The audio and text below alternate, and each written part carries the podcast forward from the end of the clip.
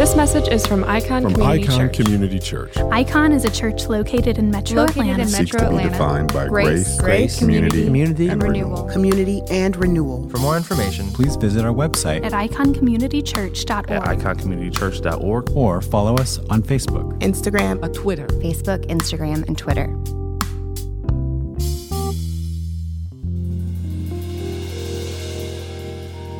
Know thyself.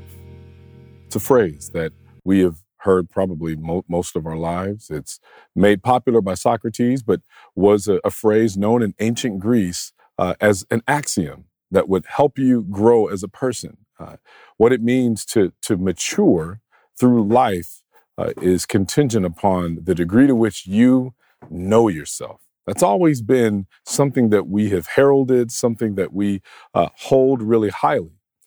Many times, whenever we are going through difficult periods or we're dealing with any form of persecution, anger, sadness, anxiety, uh, in today's culture, we are encouraged to know ourselves, right? Self knowledge, being aware of who you are, being aware of how you're made, a word that we love to use, being aware of our wiring, being aware of, of who God made us. And so, uh, self knowledge, self help, self love, self acceptance, these are all themes that are brought up frequently in movies, music, and memes. And a healthy version of these is very helpful. A healthy version of any one of these, or all of these, very helpful, very insightful. But far too often, our version of these aren't very healthy at all. To know ourselves, oftentimes, is to tell ourselves things about ourselves that just make us feel better. Many times, our feeling, uh, our feeling better means overlooking things that should actually change or just shouldn't be there at all. So, if I want to uh, feel better about myself, the best way to do that is to overlook the things that might be hurtful or overlook the things that may even be reprehensible. I overlook those things because to take full account of them means I've got to deal with that emotionally, and I choose not to. I refuse to do so. So, what happens? That version of, of knowing ourselves uh, morphs into lying to ourselves. In many ways, self knowledge just becomes a form of self deception. So we've got to figure out in a healthy way what that looks like, right? Because so many of us, we believe we uh, uh, we're walking in self knowledge, and yet we're walking in self deception, and this is because knowing ourselves should be undergirded by a desire to know God and a desire to look, live, and love like God. Everything should have an object, right? Having knowledge about anything is most helpful when there's an objective to the knowledge. It's not enough to just know something just so that you can know something. For, for, for many of us, or at different times in our lives, knowledge serves as really helpful if you were to be on Jeopardy. Those of you know me, I love a lot of fast facts and useless information. Uh, I, that stuff's interesting. It's fun. But the, obje- the objective to real knowledge should be uh, how does not only me knowing myself, how does that help me? But that knowledge should be more than just informative, should be more than just performative. It should be transformative. The more I know about me, the things that need to change, I'm aware of, the things that are good, I'm aware of. So don't get you know, what the scripture says, not to think too highly or too lowly of ourselves. I can do that. I can figure out the smart, that maybe the more helpful, the wise approach to knowing myself and knowing God.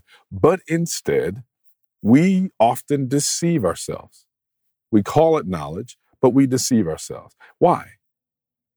Why would we ever be inclined to deceive ourselves? Why would we not take full account, full inventory of who we actually are, good, bad, and otherwise? What makes us do this? What makes us deceive ourselves? Well, the first thing is it's comfortable. If I deceive myself, I don't have to face the hard truths about myself. I can run from them. I can avoid them. I can uh, mask them. I can reorient them to look like something else. Another reason why we deceive ourselves is because it's convenient. I can keep doing the same thing without ever having to change. Another reason is it just makes me feel better about myself. It preserves my self esteem. Again, that's the danger. If your self anything is not rooted in knowing God and wanting to look, love, and live like Him, you're going to deceive yourself eventually. If I want to feel better about myself, what am I feeling better about? Am I feeling better about the things in me that reflect attributes of Him? That's good. That's, that's healthy esteem.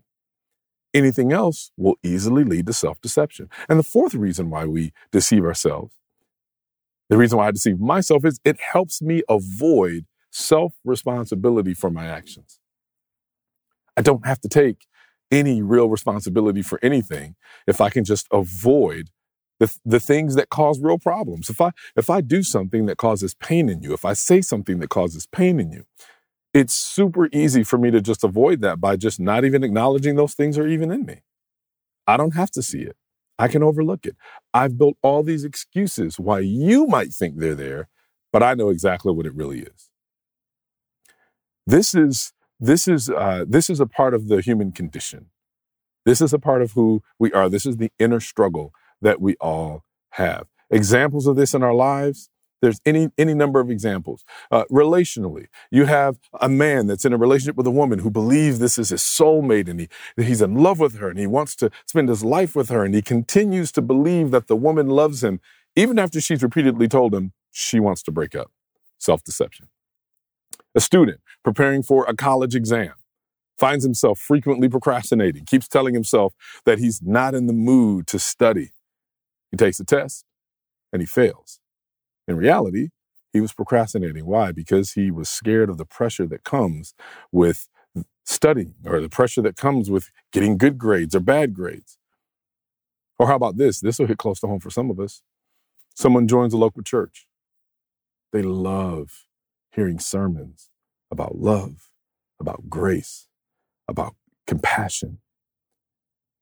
But after all the church services happen, they they observe um, uh, fellow uh, churchgoers possibly that might be uh, uh judgmental, might be racist, might be sexist, and they just turn a blind eye to the behavior of these people. She turns a blind eye, convincing herself that she then must be, by turning a blind eye, she must be on this right moral path in many ways, we do this when we go into a sermon, we'll go sit into a church and honestly sit there and go, I'm more impressed by the sermon than I am transformed by the sermon.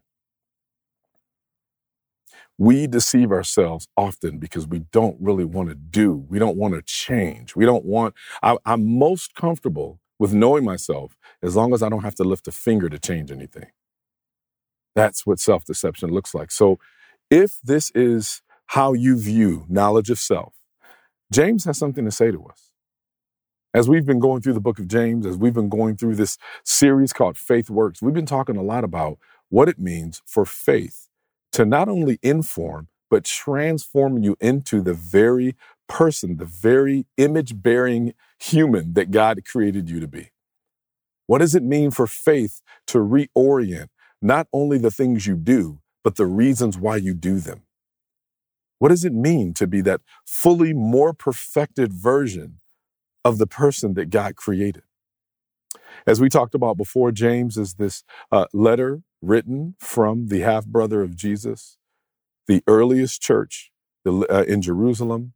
James was the leader of the church in Jerusalem. We've talked about how uh, Christians have been scattered all over they're dealing with persecution, being in hiding. So many of them are poor, have lost resources, and they're scrambling and they're trying to figure out what this new Christianity is supposed to look like. And they're waiting. Jesus is resurrected, and they don't know what's next. They're seeing people get thrown into prison, they're seeing people be killed. They're scrambling, figuring out what to do. And as we said, James is very practical. James deals with very practical issues. You're not going to get a lot of deep, waxing eloquent theology from, James, even though there is some really good theology here, but this isn't like Paul in Romans and this treatise on faith and, and, and what it means to be justified. This is something very deep, very, very real, uh, very tactile, very practical. And James has already walked through. In, the, in chapter one, James is laying the, the background for the rest of the book that we're going to go through. And so here now in James 1, uh, verses 19 through 27, James is going to talk a lot about what it means to, be, to truly not just know yourself, but to know God and let God be the mirror that you look into that forces you, that brings about real change in you. He also points out what happens when we don't evaluate ourselves based on God's standard and not our own. So let's look at James uh, chapter 1, verses 19 through 27. My dear brothers and sisters, understand this. Everyone should be quick to listen, slow to speak, and slow to anger. For human anger does not accomplish God's righteousness. Therefore, ridding yourselves of all moral filth and the evil that is so prevalent, humbly receive the implanted word which is able to save your souls. But be doers of the word and not hearers only, deceiving yourselves. Because if anyone is a hearer of the word and not a doer, he is like someone looking at his own face in a mirror, for he looks at himself, goes away, and immediately forgets what kind of person he was. But the one who looks intently into the perfect law of freedom and perseveres in it, and is not a forgetful hearer, but a doer who works, this person will be blessed in what he does. If anyone thinks he is religious without controlling his tongue, his religion is useless and he deceives himself. Pure and undefiled religion before God the Father is this to look after orphans and widows in their distress and to keep oneself unstained from the world. This is the word of the Lord, and thanks be to God. When you consider uh, what it means to follow God, when you consider what it means to be religious, and we'll talk a little bit about uh, how we view the word religion and religious. There, has been some popular phrases we've thrown out about religion that I think James gives us a corrective for. But when you think about what it means to, to be uh, to follow God and to be uh, righteous, what comes to mind? Uh, what, what does it mean for you to say, hey, I follow God, I follow Jesus? Being a we hear this all the time. Being a Christian is my identity. My identity is in Christ. So I know myself, but I know myself because I know God. What does that mean? James is giving us some things here because he knows we confuse this often. We are prone to, def- to redefine and falsely define what it means to know God and what it means to know ourselves. That's the reason why he starts this by saying, brothers and sisters, understand this. Why does he have to tell them this? Because we are prone not to understand this well. We are prone not to practice this well. And here's what he said. He doesn't say, hey, um, if you really want to get this right, here's some things that you need to be able to know and recite well. Here's some thing, here's some good theology you need to have memorized well in order to do this. All those things are important. That's not where he goes. He says, everyone should be quick to listen, slow to speak, and slow to anger. Let's just stop there. He gives, he, he gives in many ways, he gives you uh, the, the, the, the what we need to be understanding. And then he tells you how, what we should be doing. What should we be doing? Well, in any situation, when there are issues, specifically when you find yourself in a situation where somebody says something with which you disagree. And that might even be too light of a, of a note on it. They may say something that genuinely offends you. They may say something that is wrong. Or they may say something that's actually right and it elicits a response because you don't like the fact that that thing is right and it may make you upset. In either situation, whether they're right or wrong, how do you react? That, that says a lot more about what we know about God and what we should know about ourselves. Not about what we know in our head, not about what we've done in the past. How are we prone to respond when things get tough? whether it's consequences that's that we brought on ourselves or maybe there's false things that are happening or wicked things that are happening in either situation how do you respond first how do you react first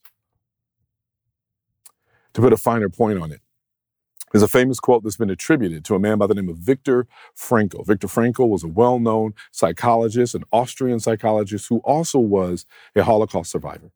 And one of the most famous phrases you see attributed to him in multiple places, uh, uh, when he talks about how we react in these situations, uh, he puts it this way He says, uh, between stimulus and response, there's a space.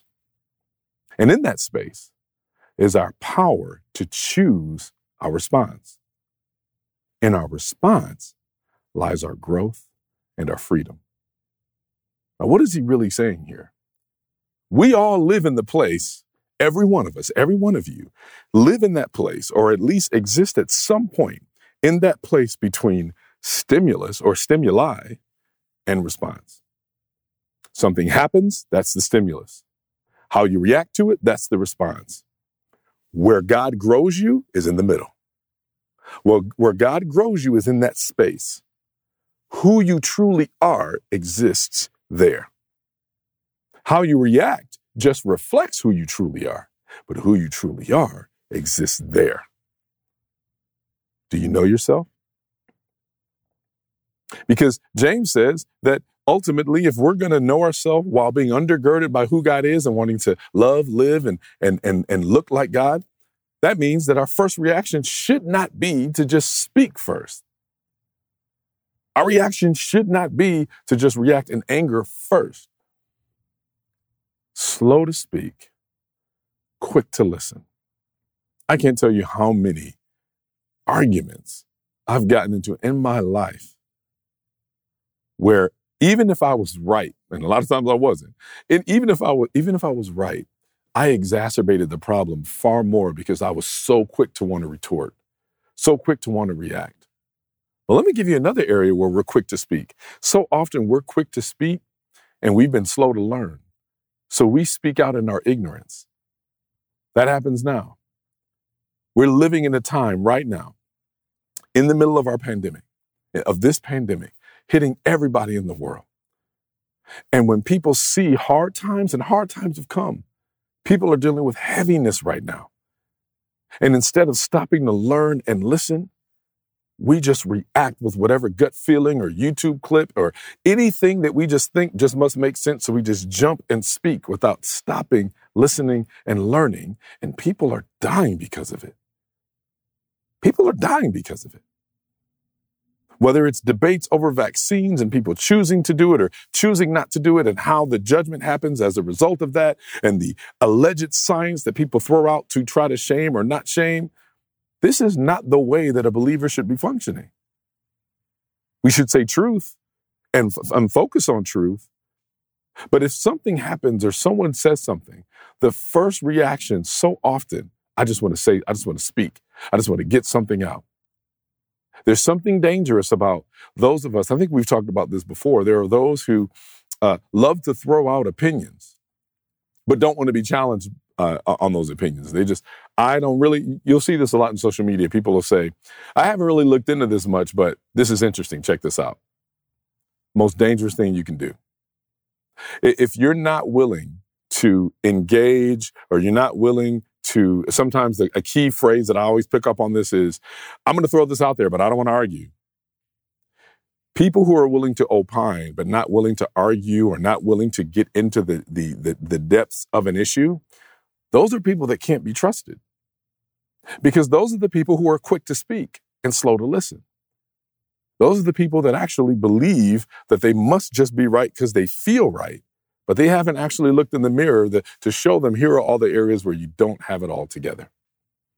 We've got to be so careful because what you do in the middle, right? The stimulus and the response, what you do there matters so much. It's so important that we get, Lord, what do I do when I'm in the middle of either being upset, being frustrated, being hurt, being scared? Maybe I see some information that might even be true, but it makes me feel unsettled. It makes me feel anxious. So I have to react really quickly to, to assuage my own anxiety, but I might be wrong. Let's just stop and wait, listen, learn, look. He says then, right after, right after James kind of makes that point, he says, okay, be quick to listen, slow to speak, slow to anger, then he says why. He doesn't just give you the what and the how, he gives you why. Why should we do this? It's not enough to just brag about, I just, you know, I, I try to just not say anything because I don't want to cause any arguments. That's not the answer either. Sometimes speaking truth boldly is exactly what you should do. The reason why you need to be slow to speak, and I'm sorry, yeah, slow to speak and quick to listen, is because because ultimately, and slow to anger, is because anger, human anger, doesn't accomplish God's righteousness. What does that tell us? The purpose of what we do in that min, in that middle place between stimulus and response, the purpose of us spending time there is to ensure that our motives are rooted in God's righteousness and not our rightness. If the main goal is just to be right or to feel right, can guarantee you God's righteousness isn't there. Even if you happen to be right, guarantee you that on a, on a heart level, that is not at all what's happening. Because the goal should be accomplishing God's righteousness. So hear me again. Speaking isn't bad. Anger isn't bad per se, right? Bible says be angry, but don't sin. But human anger, that's an anger that's just purely rooted in ourselves, not in the things God's angry with. If we're angry about things God's angry about, that is righteous. If I'm angry just because I'm angry, or I'm angry because of things that aren't rooted in attributes of God, that's where the question comes. What do we do in between stimulus and response? What are the reasons why might I be quick to speak and slow to listen? Well, I'll tell you another thing that happens in that middle place. Sometimes that middle place is very short. There have been times in my life where that middle place is minuscule, and less times in my life where they've been really, really long. What's another reason why we struggle with just kind of holding on and waiting and and and kind of evaluating before we respond? Well, a lot of times because we overestimate our intentions far more than the impacts of our actions. What does that mean? It means that uh, I can say something quickly, might even hurt you, could be false. I still don't want to deal with the fact that they've hurt you or that they were false.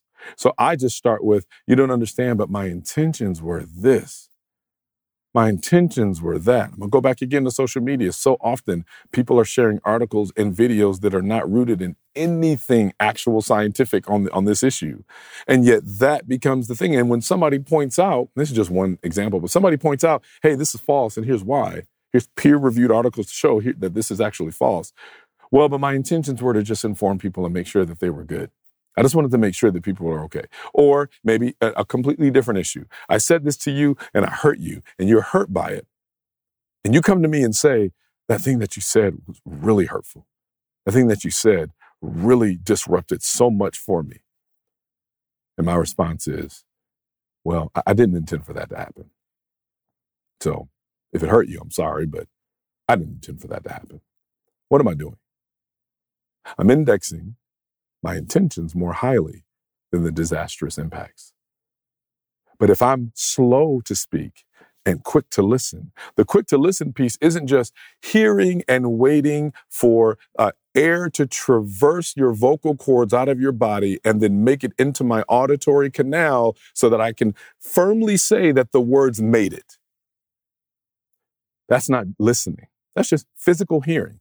But listening is let me listen to the words and listen to your heart so that I can realize what's actually happening as a result. Let me comprehend what is happening as a result of these actions. If I'm comprehending with God's heart, saying, I genuinely want to see wholeness and I genuinely want to see righteousness, I'm going to have to stop and ponder on that for a while because a lot of times I'm not going to see that right away. And so hiding behind that isn't enough. Another thing we hide, uh, hide behind so that we don't have to dig into ourselves and really know ourselves is something we said earlier. we say, well, listen, I'm sorry that you were hurt by that, but you got to know this is just who I am. You got to know, like my mom and daddy raised somebody with a mouth. That's just what I say. I, this is just who I am. I'm loose. I'm off the cuff. You got to understand, I'm from this part of the country. This is how we talk. You know, I come from a family where this is just how we we would dice each other up. And you just got to be if you can't if you can't handle the heat, you just got to get out the kitchen because that's just who we are. See, that's actual self worship. That's more than just self knowledge. That's self knowledge without any degree of repentance, which equals self worship. I'm like, I know this is me. I don't feel bad about it at all. That's the difference, by the way, between a person who is really repentant versus just acknowledging. Acknowledgement's different from repentance. It's easy to be like, yeah, you know, you're right. I, that's me. That's who I am. I, I, I accept that. People will say that. Or they'll even say, and I take responsibility for that. No, they're not. They're just acknowledging it. Acknowledging it isn't showing genuine responsibility and accountability for it, right? Because if you're taking accountability for something that's wrong, you start doing the work to repair it. But if you don't do the work to repair it, then all you've done is acknowledged. Your acknowledgement does nothing for me, and my acknowledgement does nothing for you if I don't do the work to actually repair. But what moves me to a desire to repair? Being slow to speak and quick to listen, so that I can stop and comprehend and connect that to the heart and the righteousness of God. James is making this point, and think about contextually why this is so important. You've got people scattered all over Jerusalem, and they know Jesus, but they're also very human. So they still have whatever beefs they had before. They still have whatever issues that are there. You still have some that are in a different socioeconomic stratus than another. You've got people who are desperately in need who aren't being cared for. You've got people who are making excuses for why they don't need to care about some folks. You've got people who are saying things that are very harmful to some folks. And you've got people who feel justified in doing so. They're just like us. So if you are going, if we're going to uh, understand what it means to follow God and not be deceived, self-deceived, then we need to do what he just said. Understand this, be quick to listen, slow to speak, slow to anger. Why? Because human anger doesn't accomplish God's righteousness. Therefore, what does he say? Ridding yourselves of all moral filth and the evil that is so prevalent. Humbly receive the implanted word which is able to save your souls.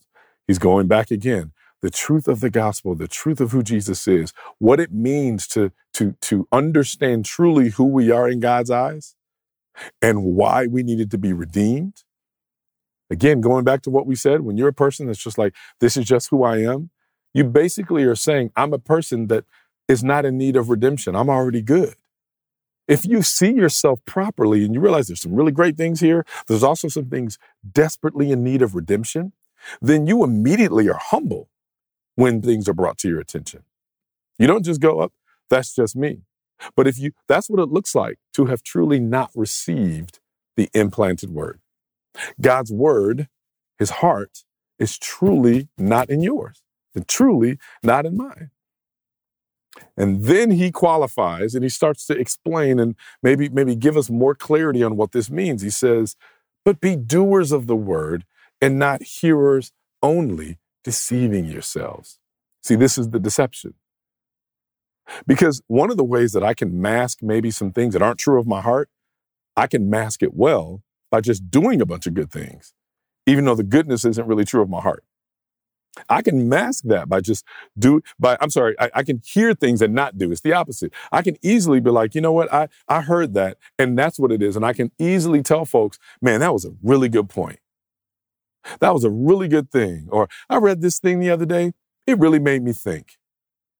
All of that stuff's good. Contemplation is good. Spending time alone and focusing on things is vitally important. We don't do enough of that finding time of real solitude and prayer and meditation and contemplation, those things are really good. But there are a lot of people who fancy themselves as being spiritually mature, and none of that internal work reflects in anything they do externally. So, what good is that? It's not enough to hear God's word and even agree that that word is a good one and still not do anything. Again, it's not enough to be impressed by God. I need to be moved and transformed by God. I think a lot of times this this happens in worship. A lot of times in worship music, you you'll hear lyrics a lot of times that will talk a great deal about you. You're you're awesome, and you're so amazing, and I'm just overwhelmed by your love. Those things are true. Those things are great, but none of those things are enough. It's not enough to be amazed that God did something if you're not reworked by God Himself. It's not enough to say God is amazing and not live a life that proves God is amazing. It's not enough to hear something and then not do it. And here's what James says if you are that person, you know yourself, but you've deceived yourself because you think that you have enough. You think that knowing the right thing is enough. You think that professing maybe that a thing is right is enough. But here's what you look like instead. If anyone is a hearer of the word and not a doer, he is like someone looking at his own face in the mirror. What does he mean? Well, he looks at himself, goes away, and immediately forgets what kind of person he was. Y'all, this is us in church all the time. This is us when we sometimes we'll read scripture, read something, and it again might even move us. It might move us for a moment. There's a momentary reflection that does not lead to a life of genuine transformation. A better way to think about it is, is this um, when you, you know, a lot of times when we're at a restaurant and you're eating with friends or eating with family or what have you, and uh, somebody's eating and all of a sudden you've eaten spinach and there's some spinach in your teeth, and you have somebody, hopefully, if they love you, they're going to tell you about it. A lot of times folks just feel too embarrassed and they just let you look like weird. But, but if you knew going into the bathroom, you're like, hey, I feel like there might be something. Let me go to the bathroom really quick. And I go to the bathroom and I see the spinach in my teeth and I look in the mirror. And after seeing it in the mirror, I walk back to the table and continue talking to you with the spinach in my teeth. That's who we are when we hear God's word and we don't do it. That's who we are when we hear things that God says about us, certain things that He says about our natural, our nature, things that are broken, things that need to be changed, things that need to be redeemed. I know the Bible says that, and yet I see it, I hear it, I even pray it, and then I go and act as if none of those things are true anymore. God tells me to love my neighbor. I say amen in church. And then I leave. Don't think again about loving my neighbor. I, God tells me to, to, to be slow to speak and quick to listen. But somebody says something I disagree with. Doesn't matter. I'm not doing that. Why? Because that's just me. We are that person with spinach in our teeth and talking to everybody as if everything's pearly white. James tells us that this is not what righteousness looks like. This is not what it means to follow God. But instead, he says, the one who looks intently into the perfect law of freedom and perseveres in it, and is not forgetful, a forgetful hearer, but a doer who works, this person will be blessed in what he does. This is this is so important. This looking intently you see this word again, it picks up again uh, in 26, but these, this word in the Greek, it means like this intentional seeking, this intentional digging, this intentional evaluation of what's happening on a heart level. What that means is you don't do this passively. You don't just be slow to speak and quick to listen just passively. This has to be a choice. There has to be an intention. I have to say, when I'm in these situations, let me recognize I'm upset.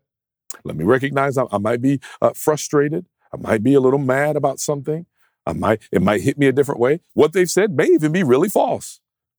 But I need to be aware of my own nature, know myself well, well enough to realize, let me stop, let me think, let me pray, let me evaluate, let me hear before I respond. Let me make sure that I'm a doer and not just a hearer. Let me make sure that I look with intention into this uh, perfect law of freedom. It, you hear that? The way he words that, this perfect law of freedom. What does that mean? This idea that this is just how I'm wired, you don't have to be a slave to your wiring. You don't have to be a slave to, I'm just made that way. I'm just built that way. This is who my mama raised. I'm from New York. That's what we do. You don't have to be a slave to your wiring or your geography because there's something about the gospel that breaks up the things that were wrong in your wiring, rewires you so that you now look, love, and live like Him. That's legitimately what the gospel is. So if you believe and you look with intention into the law of that kind of freedom, and you continue and are steadfast and persevere in that law of freedom, then you become a person that truly knows yourself because you know God and you're rooted in his righteousness. A, a, a faithful doer and not just a, a, a forgetful hearer. That's what real blessedness looks like. Finally, if anyone thinks he's religious without controlling his tongue, his religion is useless and he deceives himself. You see this language of self deception over and over and over again? It's not enough Please hear me because I know there are some of y'all that honestly, it's almost a joke now about how hard it is for you to control your tongue. I know for a lot of us, it's really hard to be like, hey, this just this this mouth, it just comes. We we anthropomorphize our mouth as if it's a different being from us. But actually it's us. How do we know that? The scripture says, out of the abundance of the heart, the mouth speaks. So what you say, don't say, that was just what I said. That's really not a reflection of, no, it might really be a reflection of who you are and who you are needs to change. When you acknowledge that, that's what true religion should look like. But he says, if you think you're religious and you don't control your tongue, this little religion you're talking about is useless. It does no good. No good. Useless. This idea that there's no value in this religion you're proclaiming. I don't care how many great stories you have, how good you feel about what God's done for you, all of that. If it doesn't transform the way you speak, the way you think, the way you feel about a thing, then that religion has failed you. We often hear people say, listen, and this, I grew up saying this, it's not about a religion, it's a relationship. I don't, I'm not religious, I'm spiritual. I, it's not about uh, religion and what you know, it's who you know. I'm not religious. I know God. That means more, that relationship piece. Listen, I get that. And, I, and there's a degree to which that can be really helpful if we're talking about dead, empty religion. Sure. But religion is not a bad word. The Bible uses it not pejoratively here. The, the, uh, James is using this to make a point. Religion in and of itself doesn't have to be a bad thing if it's healthy and rooted in God's heart pure, what does he say at the end of this? Pure and undefiled religion before God the Father is this to look after orphans and widows in their distress and to keep oneself unstained from the world. That's pure religion. We should be religious, holistically religious. Notice what he hit here, though. He's been talking all about how you talk, how you respond, what happens between the time of stimulus and response, that, that space, that liminal space in between, what you do there. He's been talking all about that. And then he ends, he bookends this thing by saying, all that stuff is false religion. All that stuff is, is a way that you think you're connecting to God, but really you're just connecting to yourself, loving yourself, worshiping yourself, and really ignoring and, fa- and actually proclaiming something false about who God is. But if you really are going to be religious, Here's what he really says. You know, we know orphans and widows during that time that represented some of the most marginalized people groups. Ultimately, he's saying if you, it's better that you don't just, uh, you, you're going to be more inclined to speak out more so than to show up. Your whole idea, the religion of God, the heart of God should move you to say, before I speak, I want to show up and listen. I want to show up and advocate. I want to show up and support. I want to show up and love.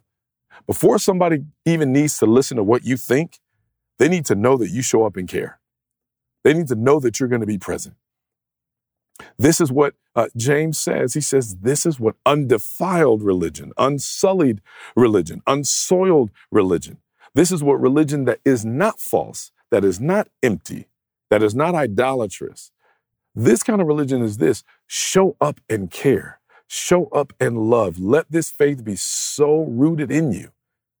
This, this, this true doctrine of freedom, this true gospel of freedom be so rooted in you that even when there's disagreement, I just want to show up and care for you well. That doesn't mean not speaking truth boldly. Sometimes it does. Sometimes in the middle of that, sometimes silence is the wisest approach. Sometimes boldly speaking truth is the wisest approach. We need wisdom and prayer to figure out which one. That's what that middle space is for. But at the end of the day, even in even if we do respond trying to say truth and, and respond with real truth, the goal shouldn't be, I just want to make sure that I ended up being the one with the truth in the debate. No. The goal should be, I hope that this truth transforms hearts here, mine and theirs. I hope that even in this conversation, I find myself being more humble, even if I'm right as a result. I hope that I'm that because that's the kind of heart that is the heart of an advocate and not the heart of an arguer. If I have the heart of an advocate, then I will, eh, eh, then no matter where I am, no matter what disagreement's happening, I have the heart of an advocate, which means I will naturally be someone that's going to want to look after those that are marginalized. It's going to want to look after folks who need desperate help, want to look after those for whom, uh, those over whom uh, the government has looked and, and completely overlooked. I'm going to want to do that. But I can tell you right now, if I'm not like this in my own personal relationships, I'm not, I'm likely not going to be like that out in these streets. And so when we think about what it means to care, to, to show up more often than we speak out, and it's okay if we do both, but more often than not, we'll just speak, say our opinions, and walk away. And care and instead of caring about folks who need it, who need our helps. And, and then also to keep ourselves unstained from the world. Now, this is everything that James has just laid out for us in chapter one, kind of a roadmap for what we're going to talk about in these next several chapters. We're going to look at what does it mean? This should help uh, be a primer for what it means for your faith. This faith we claim is absolutely and objectively true. This, this faith that we say is something that transforms and not just informs. It should then reshape us so that when we get on the conveyor belt, when we come out at the end of the assembly line, we look like people who genuinely love God and love image bearers, so much so that no matter what we're facing, we are slow to speak, quick to listen, that we stop and we go, I want to make sure that whatever I do is undergirded, undergirded by a desire, a deep desire to see God's righteousness here. Slow to speak, quick to listen, slow to anger. This is what it means to truly be religious, and this is what it means to holistically and faithfully know yourself. Because in knowing yourself, you know who God is, you know what He says about you, you know what He's changing in you, you know what He's transforming you into. That's what it means to know Him, to know yourself, and not be deceived. May we be a people today that if we are in a place where we are in a place of self knowledge that has become real self deception, that we be completely redeemed and we be completely changed. Even if it's uncomfort, even if it's discomforting, I pray that we would allow that holy discomfort to be true in our lives so that we look more like people who have real religion and not a dead one.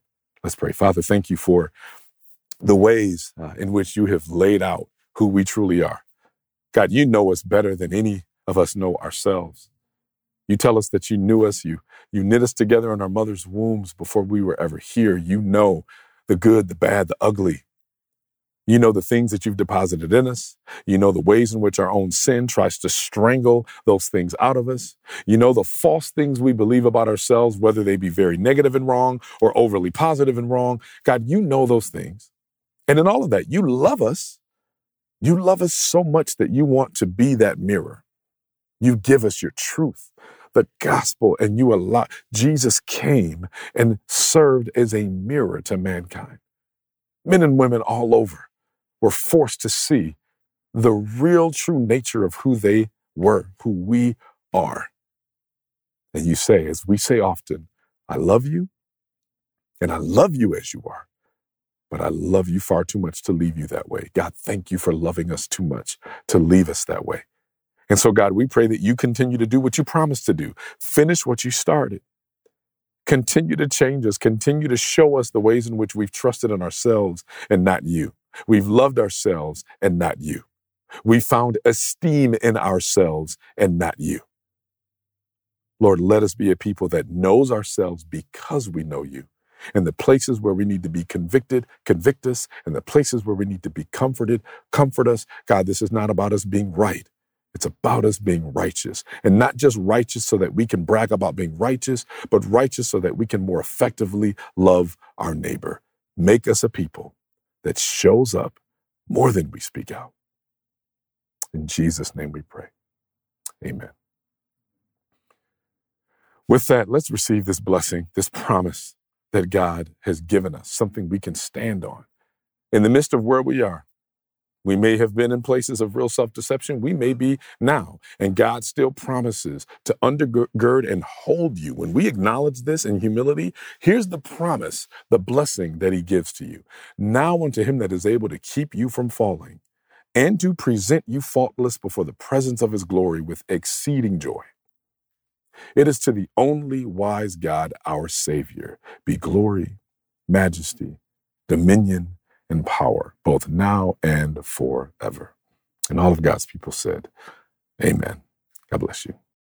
Praise God from whom all blessings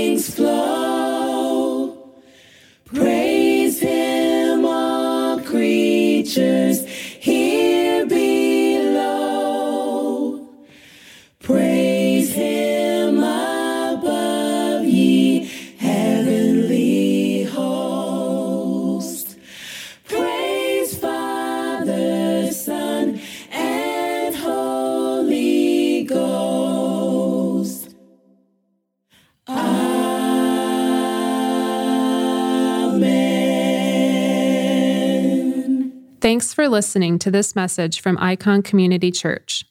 Please visit us online at iconcommunitychurch.org or follow us on Facebook, Instagram, and Twitter.